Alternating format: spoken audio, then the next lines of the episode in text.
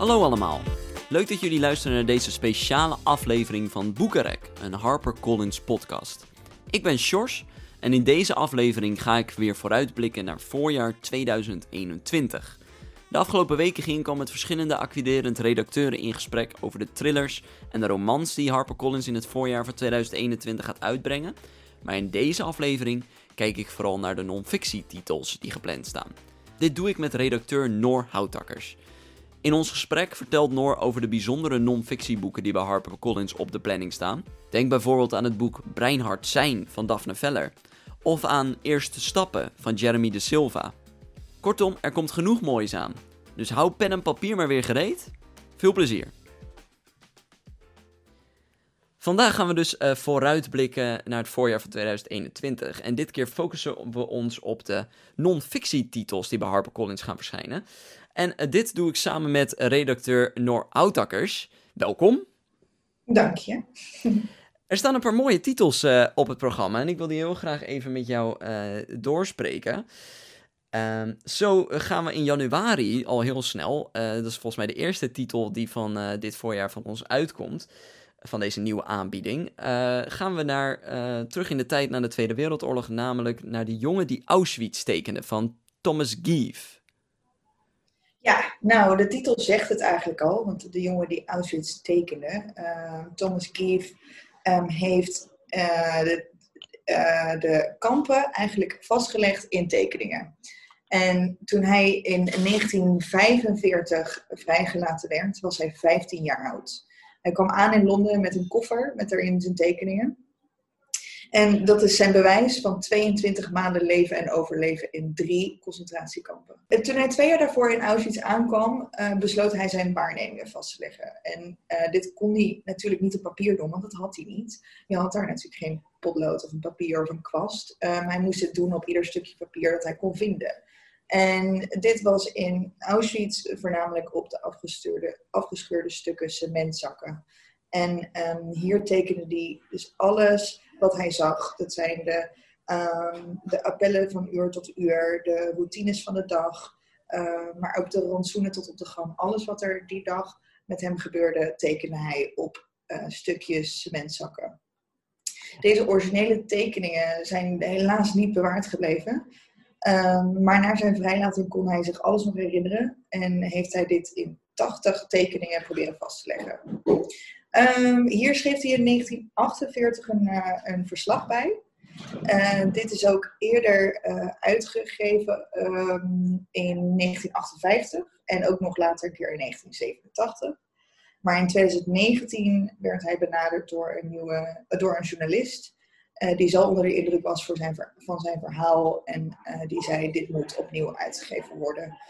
Dus dit is uh, de eerste keer dat het echt in een uitgewerkte kleurenversie verschijnt. Met tekeningen en het verslag um, daarin gecombineerd. En die tekeningen, dat is een, een, hele kinderlijke tekenstijl gemaakt. Maar het is bijna in tegenspraak met de gruwelijke waarheid die de tekeningen en de tekst vertellen natuurlijk. Ja. En dit uh, maakt het uh, echt ongelooflijk heftig en zwaar om te lezen. Ja, want hij, uh, dat is natuurlijk ook bijzonder, want we leven natuurlijk nu in een tijd dat er eigenlijk weinig overlevenden nog zijn uit die tijd, uit de Tweede Wereldoorlog, die dat hebben meegemaakt. Thomas Gieve leeft nog. Um, en hij is dan daarom ook bezig echt met dit boek. Daarom is hij ook echt de schrijver van dit boek.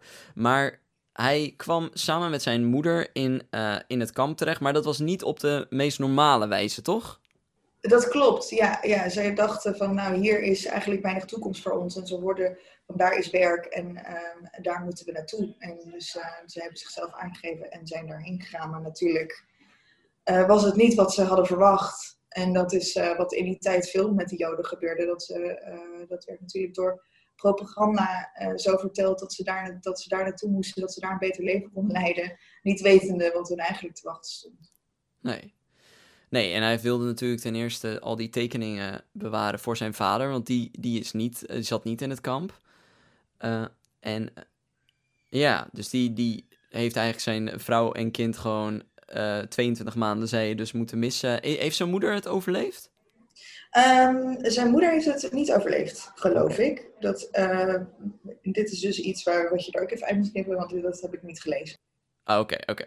Oké, dan knip ik dat eruit. Um, de, de, dit is dus de eerste keer dat zijn verhaal uh, wordt verbonden met deze tekeningen. Dus wij brengen ook de te originele tekeningen uit. Die zijn uh, op dit moment liggen die in uh, Yad Vashem, in het Holocaust Museum in Jeruzalem. Um, en het komt natuurlijk uit rond de tijd van de Holocaust herdenking. Ja, precies. Ja, op 27 januari 2021. Dus we brengen ja. dit tegelijkertijd, ook in januari. Ja. Oké, dus dat is een grote. De jongen die Auschwitz tekent. Een heel indrukwekkend verhaal over overleven in de kampen tijdens de Tweede Wereldoorlog.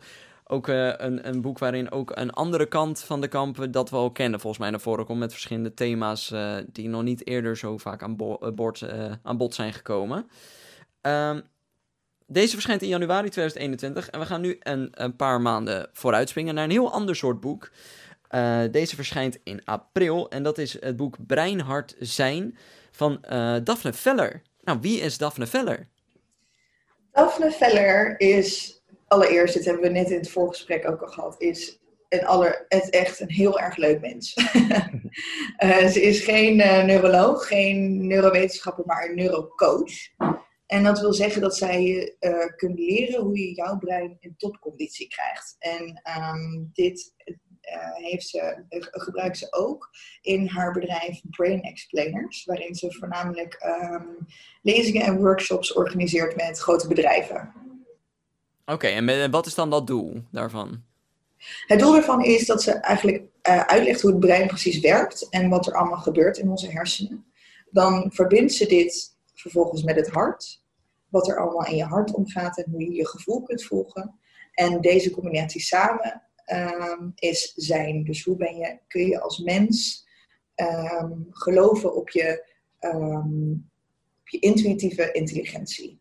En als het dan heeft over het brein, heeft ze het vooral over hoe werkt stress, uh, hoe vorm je een mindset, hoe uh, doorbreek je patronen, hoe creëer je focus, hoe verwerk je veranderingen. Maar niet alles wordt natuurlijk door je verstand bepaald, door, door ratio, maar ook door je gevoel je hart. En in dat deel um, omschrijft ze wat zijn emoties precies. Hoe volg je je gevoel? Hoe luister je het beste naar je gevoel? Maar ook hoe communiceren de twee met elkaar? Je brein en je hart.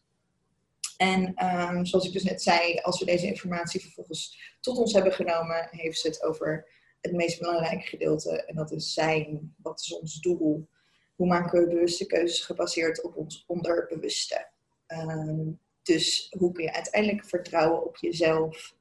Echt, um, het, is geweldig geschreven. Ze gebruikt uh, persoonlijke voorbeelden, maar ook uh, voorbeelden uit uh, het bedrijfsleven, omdat ze daar natuurlijk veel, um, veel kennis van heeft door al haar trainingen en, en lezingen.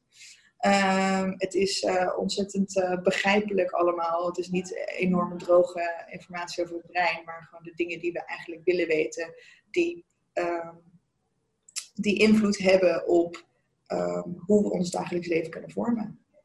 En ook heel erg dingen die, die, uh, die we onbewust doen. Hè? Zoals uh, zij gaf mij het voorbeeld, want we doen nu natuurlijk alles digitaal. Uh, via Zoom. En toen zag ik haar op de webcam. En ze zegt iets wat heel erg tekenend is voor mensen. Is dat zodra de webcam aangaat, gaan ze aan hun haar zitten. Om te kijken of hun haar goed zit. En, en ze zegt dat is echt zo'n dingetje van. Dat, dat maakt tot wie wij zijn. Maar we weten niet zo goed waarom we het nou eigenlijk doen. Nee, precies. Dat is, dat, dat is wel grappig inderdaad. Dat ze, ze geeft je wel, uh, of nou, ze zorgt er eigenlijk voor dat je geconfronteerd wordt met jezelf. Uh, ja. Want je, je leert jezelf zo goed kennen dat je denkt, maar ook de nare dingen ervan. De, de, de, uh, de dingen die je misschien van jezelf niet zo leuk vindt. Maar die kun je natuurlijk allemaal ook weer uh, gebruiken als je, ze, als je ze weet van jezelf. Als je weet van, oh, ik wil dat eigenlijk niet doen. Ik wil liever niet wild hebben aan mijn haar peuteren of uh, mijn hand op mijn, uh, mijn, mijn, kin op mijn hand leggen als ik op een Zoom-call zit. Als je dit van jezelf weet, kun je daar natuurlijk ook veranderingen aanbrengen. Ja. Maar veel mensen hebben het niet eens door. En dat is, dat is eigenlijk wat zij, dan wat zij gaat vertellen. Dus je onderbewustzijn wordt je bewustzijn. Ja, ja, en dat doet ze ook aan de hand van uh, leuke oefeningen en handige stappenplannen. Dus eigenlijk een, uh, een boek wat je, je je verstand en je gevoel met elkaar in verbinding brengt. dat is Breinhard Zijn van Daphne Veller en die verschijnt in april 2021. dan gaan we naar de volgende en dat is eigenlijk een, een boek voor de fans van boeken als Sapiens, namelijk van Jeremy de Silva, Eerste Stappen. Ja, Jeremy de Silva, die, um, hij is uh, paleoantropoloog. En, um, en hij is onderdeel van het onderzoeksteam die twee oude leden van de menselijke stamboom heeft ontdekt. En dat is natuurlijk uh, heel interessant en iets wat niet iedereen uh, op zijn cv kan zetten. Uh, dus dat is heel speciaal. Maar uh, daarin, in dit, met dit onderzoeksteam, um, is, is hij ook op onderzoek uitgegaan van hoe komt het dat wij de enige zoogdieren zijn die op twee benen lopen in plaats van op vier poten. Ja. Dus uh, rechtop lopen maakt ons eigenlijk mens. Maar en dan, en, en dan ook natuurlijk, het maakt ons mens, het maakt ons anders, maar uh, dat heeft zowel zijn voordelen als zijn nadelen. Precies. Uh, er zijn een aantal nadelen uh, die vooral voor de, voor de vrouw vervelend zijn. dat is namelijk dat als je door rechtop lopen zijn onze bekken dichter bij elkaar gegroeid. Um, waardoor zwangerschappen heel vervelend zijn natuurlijk voor de vrouw. Vroeger was dit, uh, was dit anders. Helaas. um, ook zijn we langzamer op twee benen. Um, als je kijkt naar een hond, die rent natuurlijk veel sneller dan, dan wij kunnen. Um, maar we kunnen er ook rugklachten van krijgen, zoals hernia's, die uiteindelijk weer kunnen zorgen voor hartproblemen. Dus er zitten inderdaad een aantal nadelen aan. Um, maar vroeger um, zaten er ook voordelen, of nou nu zitten er natuurlijk ook voordelen aan, maar vroeger, uh, waarom we eigenlijk op twee benen zijn gaan lopen, is om veel redenen. eentje daarvan is, we wilden natuurlijk het land overzien, zodat we onze prooi konden lokaliseren, maar ook uh, dat wij waren natuurlijk ook een prooi, dus dat we zelf kunnen zien um, waar, uh, of, of er een kans bestaat dat we aangevallen worden. Uh, maar ook wilden we graag wapens en gereedschap gebruiken. En dat kan natuurlijk met je handen. Dat kan lastig als je op vier, vier poten staat. En ehm, was het ook zo dat we rechtop konden staan in water.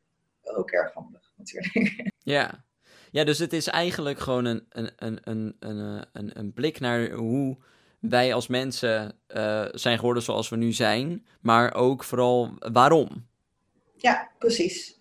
Precies, want er zijn, er zijn veel redenen en uh, veel wetenschappers komen met verschillende, verschillende redenen waarom we inderdaad rechtop lopen. Maar Jeremy de Silva die onderzoekt ze allemaal en um, probeert er eigenlijk achter te komen um, wat nou, waarom we dat inderdaad nou eigenlijk doen. Ja, iets waar we natuurlijk zelf allemaal weinig over nadenken, want ja, we lopen allemaal. Uh, maar, uh, maar op wat je zegt, uh, wat, wat dat eigenlijk betekent in onze evolutie, dat weten we, 9 van de 10 mensen weten dat niet. Dus daarom moeten ze dit boek lezen. Ja, het is ook nog eens, nou ja, net als Sapiens eigenlijk. daarom vergelijken we daarmee. Het is heel laagdrempelig en toegankelijk en ook nog wel eens, ook zelfs grappig geschreven. Um, want hij heeft bijvoorbeeld over nou ja, met twee benen lopen heet um, tweevoetigheid. Maar hij noemt het af en toe gecontroleerd vallen.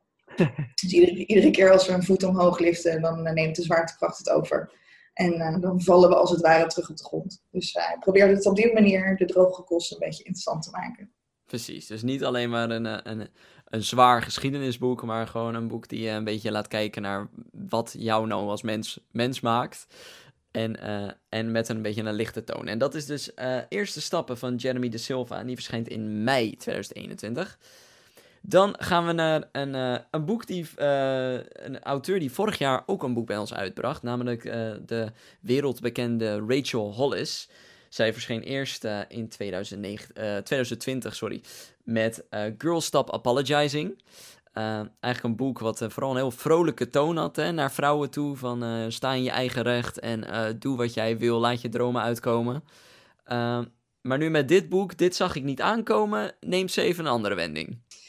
Ja, er is namelijk niet alleen maatschappelijk veel gebeurd natuurlijk in het afgelopen jaar. Maar ook in het leven van Rachel Hollis is er het een en ander voorgevallen. Um, ze heeft namelijk te verduren met een heftige scheiding. En zoals de titel al zegt, dit zag ze niet aankomen. En zij wil in dit boek eigenlijk mensen um, ehm, informeren over de slechte dingen die, die kunnen gebeuren in het leven.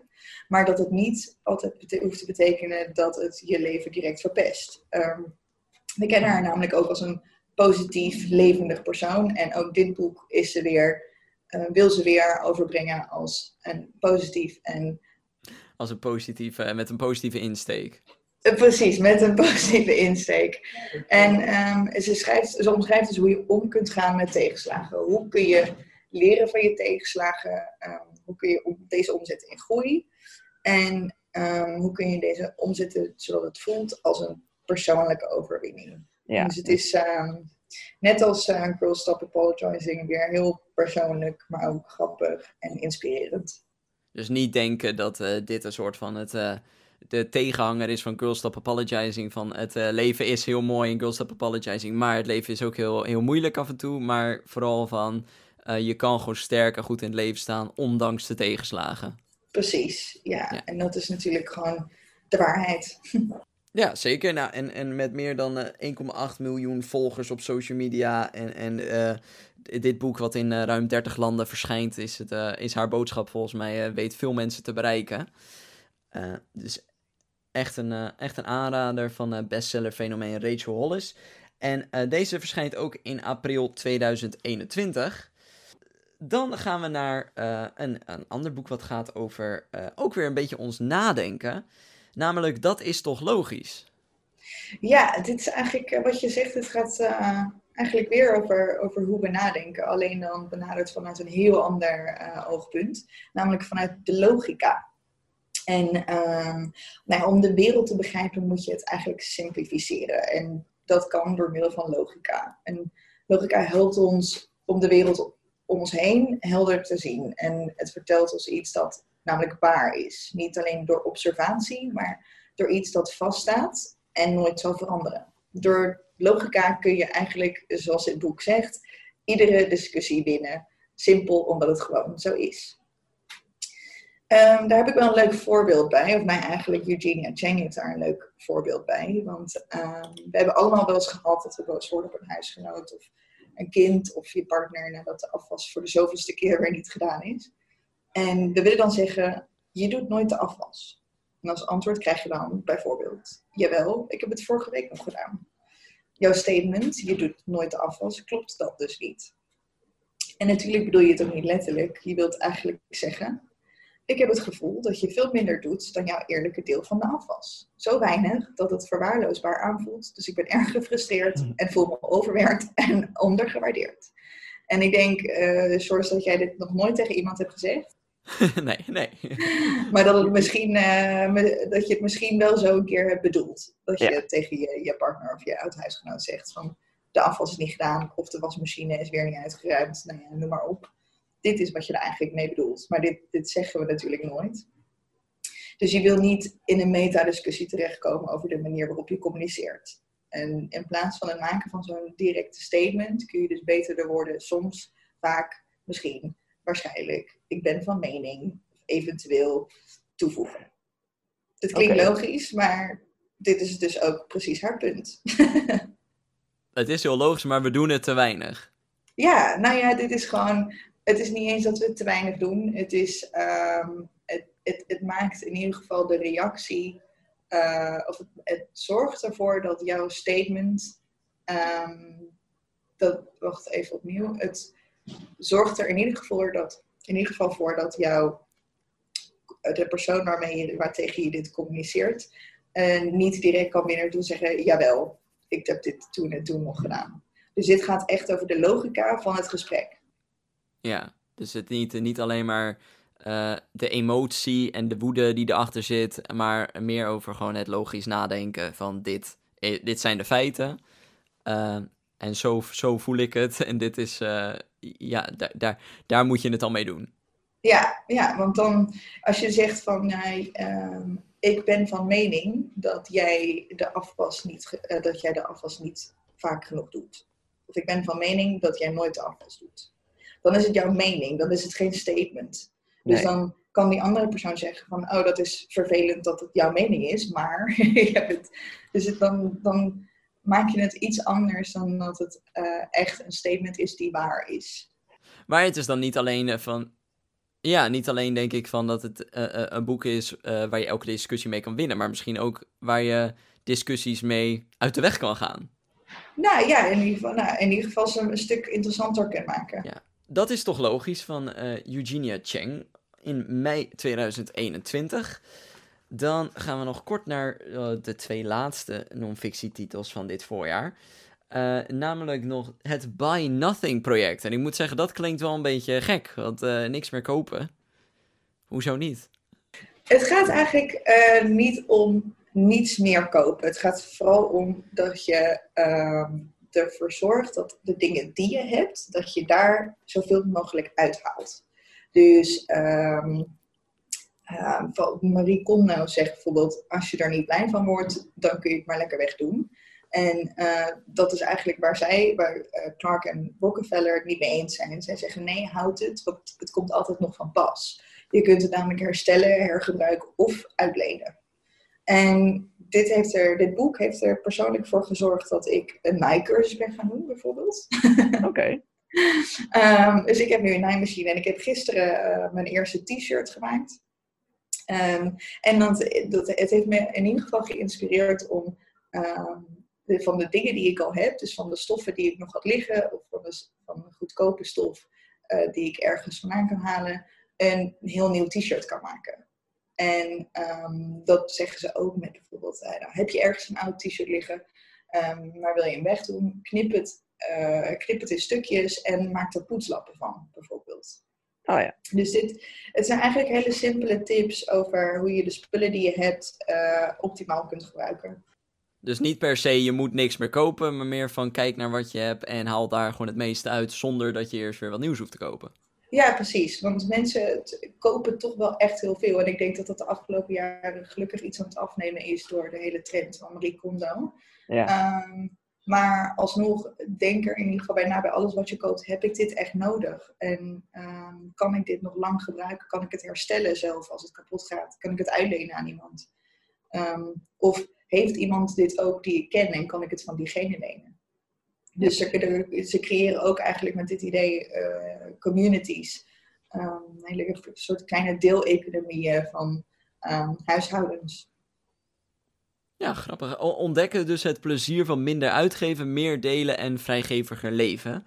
Dat is eigenlijk uh, de boodschap van het Buy Nothing project van Liesel Clark en Rebecca Rockefeller.